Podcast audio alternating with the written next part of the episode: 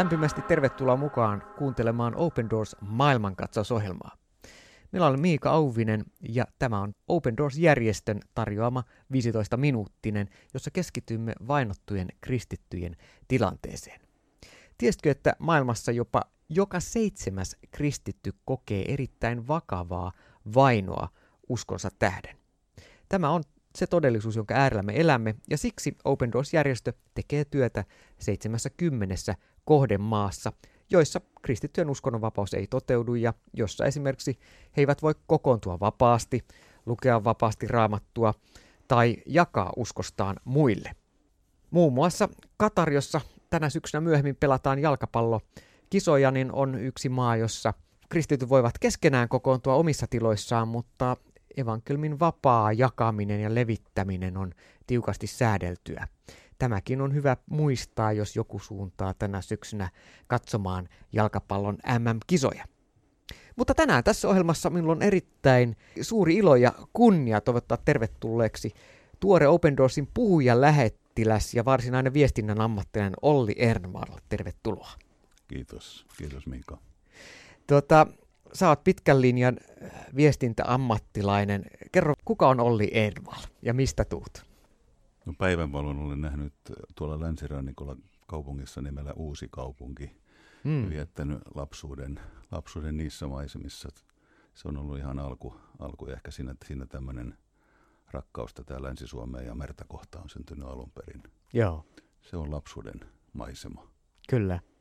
Ja sitten siitä elämä on vienyt, vienyt tota, jossain vaiheessa pääkaupunkiseudulle ilmeisesti. Joo, mä sitten kirjoitin ylioppilaaksi Rauman yhteiskoulusta ja sen jälkeen siirryin sitten Turkuun opiskelemaan ja, ja valmistuin siellä 81 luvin Turun yliopistossa ja Akademissa kaupallisia ja yhteiskunnallisia aineita valmistuin Akademista ja sieltä sain tämmöisen hyvän peruskoulutuksen arvioida, arvioida maailmaa ja sen menoa. Hmm. Lähinnä kuitenkin niin kuin sanotaan yhteiskunnallisella puolella, että työelämä sitten on ollut enemmänkin näissä insinööriorganisaatioissa, että en, en, ole, en ole insinöörimaisteri. Mm.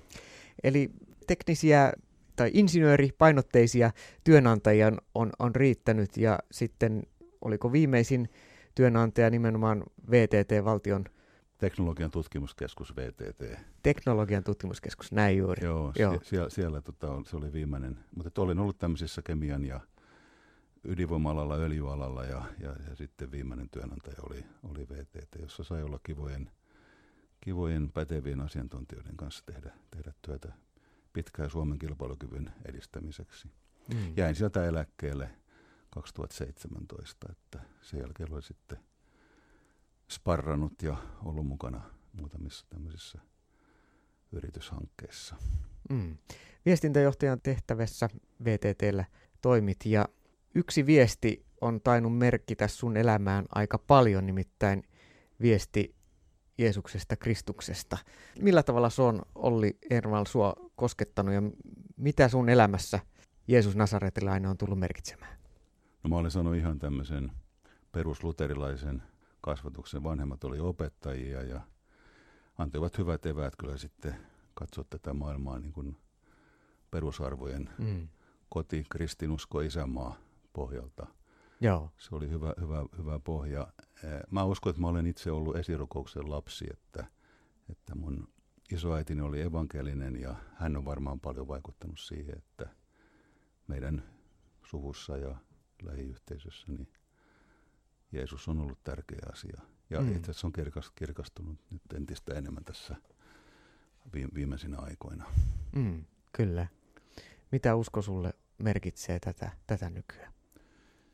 Kyllä, jos ihmisen, ihmisen elämää merkitsee tai katsoo kokonaisuutena ja sitä arvomaailmaa, minkä varaan olisi hyvä rakentaa nämä maalliset tekijät, millä yhteiskunta pysyy pystyssä tai miten lainsäädäntöä kehitetään, niin kyllä kristinusko antaa Jeesuksen jättämä perintö rakasta lähimmästäsi niin kuin itseäsi, niin kuin hän sanoi, niin jos sille pohjalle voitaisiin rakentaa enemmän tätä yhteiskuntaa ja välittämistä ja rakkautta ja huolenpitoa ja hoivaa, niin sinussa varmaan sekä yksilötasolla että yhteiskuntatasolla olisi, olisi paljon annettavaa ja paljon opittavaa meillä kaikilla. Kun kuitenkin kaikki me ihmiset ollaan vajavaisia ja, ja teemme virheitä, niin se armo ja rakkaus, mikä tulee tuolta ylhäältä, niin kyllä se on, se on valtava lahja. Mm, kyllä. Mä luulen, että me suomalaiset välillä sokeudutaan siihen, minkälaisen arvokkaan perinnön päällä me elämäämme saamme rakentaa. Mä tässä hiljattain tapasin pakistanilaisen vanhemman herrasmiehen, joka oli yrittäjänä Pakistanissa.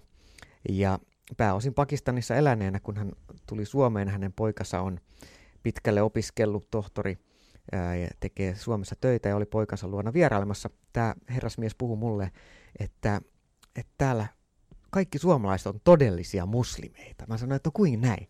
Ja hän sanoi, että koska te toteutatte tässä yhteiskunnassa ympärillä juuri niitä hyveitä, mitä, mitä islamkin opettaa, toisin kuin Pakistanissa, jossa näennäisesti kaikki on muslimeille. Että tämä on, tämä on sitä oikeaa islamia täällä. Ja mä ajattelin, että onpa jännästi ajateltu. Eli, eli hän näki jotain siitä, siitä hyvästä, mihin moni uskonto pyrkii, mutta mikä sitten, niin kuin puhutaan raamatussa siitä, että se sydämen ympärileikkaus, että, että todella Jeesus saa pestä puhtaaksi, että, että on, on arvot, jotka, jotka todella ää, pulppua ei meistä itsestämme ja meidän ihmisten syntisyydestä, vaan, vaan että Jumala armossaan saa luoda jotain uutta ja, ja antaa sen halun ja tahdon toimia rehellisesti oikein ja rakastaa lähimmäistä ja, ja halun toimia sillä tavalla, että, että tämä yhteiskunta pyörii. Se ei ole itsestäänselvyys ja mitä enemmän maailmassa itsekin on matkustellut, niin kyllä sen näkee, että tämä on todella tämä arvomaailma, jolle Eurooppakin rakentuu, niin tämä on, tämä on aika poikkeuksellista.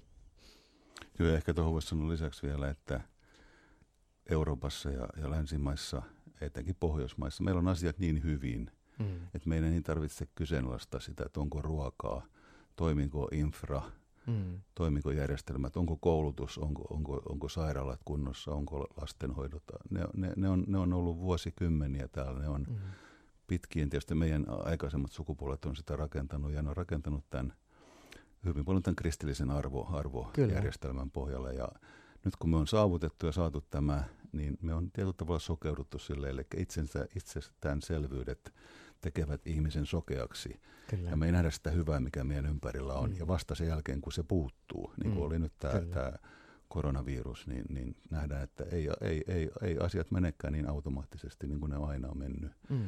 Eli kun tulee puute ja tämmöinen ravistelu, niin se pistää ihmisiä ajattelemaan. Ja tietenkin toivoisin, että me, me tässä hyvinvoinnin yltäkylläisyydessä niin ei tulta soke, sokeeksi niille asioille, millä Jumala on meidän yhteiskuntaa siunannut. Ei, se, mitä näemme ympärillä, niin ei ole itsestäänselvyyttä, vaan se on myöskin suurta lahjaa meille. Mm, kyllä. Todella maailmassa tällä hetkellä joka seitsemäs kristitty kärsii vainoa sen tähden, että on Jeesuksen seuraaja, on kristitty. Open Doors tekee työtä niissä maissa, joissa näiden kristittyjen tilanne on kaikista haasteellisin monien eri projektien kautta. Mitä kautta sulle tämä vainottujen kristittyjen todellisuus Olli Eermal aukeni? Mä voisin sanoa, että, että, että kun rupesi katsoa ympärille niin sitä, että miten, ihmi, miten ihmisarvot toteutuu eri puolilla maailmaa ja, ja, ja miten ihmisiä kohdellaan eri puolilla maailmaa, niin siinähän on niin eri, erittäin isoja variaatioita, miten se painottuu. Hämmästyttävää on ollut se, että, että nimenomaan kristityt, yli 360 miljoonaa ihmistä, eli voisi sanoa, että melkein jokaiselle vuoden päivälle yksi miljoona – ihmistä kristittyä kokee vainoa. Tämä oli hämmästyttävä luku mulle. Mm. Ja tämä, tämä pysäytti. Ja, ja mä jäin niin kuin itse miettimään sitä, että voinko minä tehdä jotain sen asian eteen, että meidän lähimmäiset kärsii ympäri maailmaa, koska ne on meidän siskoja ja veljiä, samanlaisia ihmisiä kuin mekin ollaan. Niillä on mm. elämä ja fyysiset tarpeet, henkiset, hengelliset, niillä on perheet, lähimmäiset, kaikki ihan samanlaisia tuntevia ihmisiä kuin mekin ollaan. Mm. Ja kun me ollaan täällä etuoikeutettuja, mitä me voidaan tehdä näiden ihmisten eteen. Ja, ja kuulin Open Doorsista, siitä työstä, mitä se tehdään. Ja, ja jonkun aikaa se mun tuolla takaraivossa sitten e-, eli, ja, ja kunnes sitten tutustuin tarkemmin, menin tilaisuus, tilaisuuksiin mukaan ja, ja tutustuin sitä kautta Open Doorsin toimintaan. Ja, se teki muuhun vaikutuksen. Mm. Ja sä oot nyt aloittanut vapaaehtoistehtävässä. Kerro vähän tästä tehtävästä ja miten siihen päädyit. No ihan alussa ollaan vielä, että vaatimattomuus on, on tota, saa olla tässä kyllä vahva hyve, että en voi kyllä millään syvällä rinta puhua tästä. Mutta puhuja lähettiläänä mä haluan ainakin laittaa kantaa korteni kekoon siinä mielessä, että, että voin kertoa seurakunnissa ja yhteisöissä siitä, miten kristittyjä kohdellaan maailmassa ja kuinka paljon heitä on ja miten se näkyy maakohtaisesti. Mä koen, että siinä, siinä meillä suomalaisilla on paljon annettavaa.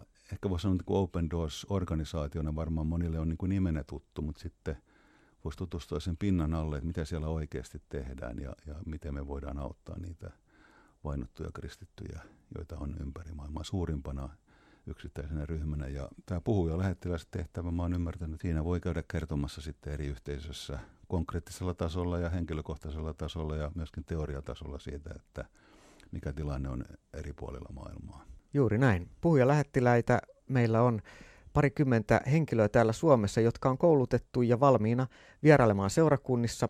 opendoors.fi kautta tilaisuudet nettisivulta löytyy tilaisuuksia eri puolilla Suomea, jossa sekä suomalaisia että myöskin ulkomaisia puhuja vieraitamme on eri puolilla Suomea. Esimerkiksi 18.9. sunnuntaina puhujalähettiläs Jimmy Huhtala on Alavuuden helluntai-seurakunnassa puhumassa ja Varsinais-Suomen suunnalla pakistanilainen pastori Parves Gill Halikon kirkossa messu- ja kirkkokahvi tilaisuudessa.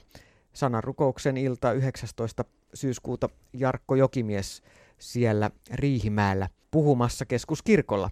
Eli kannattaa pitää silmällä ja myöskin kutsua, jos olet seurakunnassa vaikuttamassa, hyvä kuulija, niin kannattaa kutsua meidän Open Doorsin edustajat vierailulle. Keskustellaan täällä Open Doors maailmankatsosohjelmassa parhaillaan Olli Ervallin kanssa ja tähän loppuun oli, kun olet tutustunut Open Doorsin työhön ja vainottujen kristittyjen tilanteeseen, niin onko jot, jotkut maat tai jotkut tilanteet, mitkä, mitkä sinua on yllättänyt?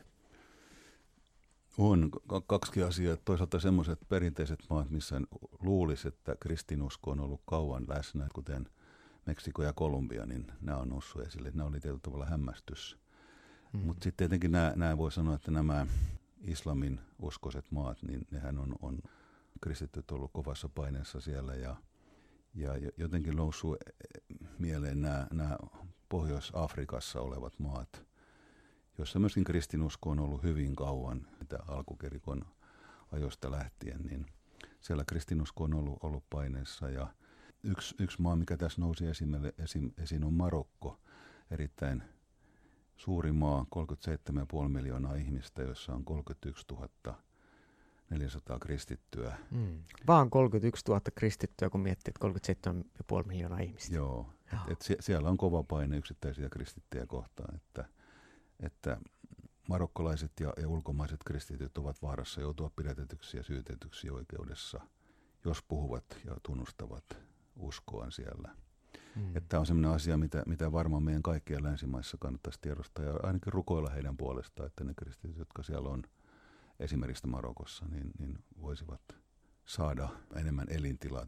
Mm. Että he ovat siellä selvästi eristyksissä ja heidän täytyy ylläpitää sitä uskoa yksin, koska muuten he ovat vaarassa joutua suljetuksi kotiarestin tai muuten yhteiskunnan mm. ulkopuolelle. Että tämmöistä on vainottujen elämä. Minusta se on ollut hämmästyttävää ja silmiä avaavaa toisaalta, että mm. tämmöinen paine on olemassa. Niin, ja se on tärkeä huomioida, että monet näistäkin Pohjois-Afrikan maista, jotka, jotka tuossa mainitsit, on, on turistikohteita, ja meillä on, meillä on välillä sellainen harha, että kun turisteina ulkopuolisina käydään näissä eri maissa, niin ei siellä mitään vainoa ollut. Ja se jää meiltä tietysti näkemättä. Meihin pätee eri säännöt paikallisilla, jotka kääntyvät esimerkiksi islamista kristinuskoon, niin tilanne on tyystin toinen, ja moni joutuu luopumaan perheestään tai joutuu oman työpaikkansa yhteisönsä ulkopuoliseksi, jos kristityksi kääntyy. Olli, sua ilmeisesti saa pyytää seurakuntiin sitten kertomaan myös niistä kokemuksista ja, ja mitä, mitä näet ja koet ää, Open Doorsin työn äärellä kohdemaissa, eikö näin? Joo, siitä mielellään käyn kyllä kertomassa. Mm. Eli osoitteesta opendoors.fi tilaisuudet kohdasta kutsu Open Doors vierailulle omaan seurakuntaasi tai yhteisöösi, eli opendoors.fi kautta tilaisuudet. Kutsu meidät vierailemaan. Tässä oli tämänkertainen Open Doors maailmankatsaus. Kiitos, että olet rukouksissa kantamassa vainottuja kristittyjä ja kiitos, että tämänkin ohjelman kuuntelit. Tänään vieraana oli Olli Enval, Open Doorsin puhuja lähettiläs ja minä olen Miika Auvinen. Siunausta viikkoon.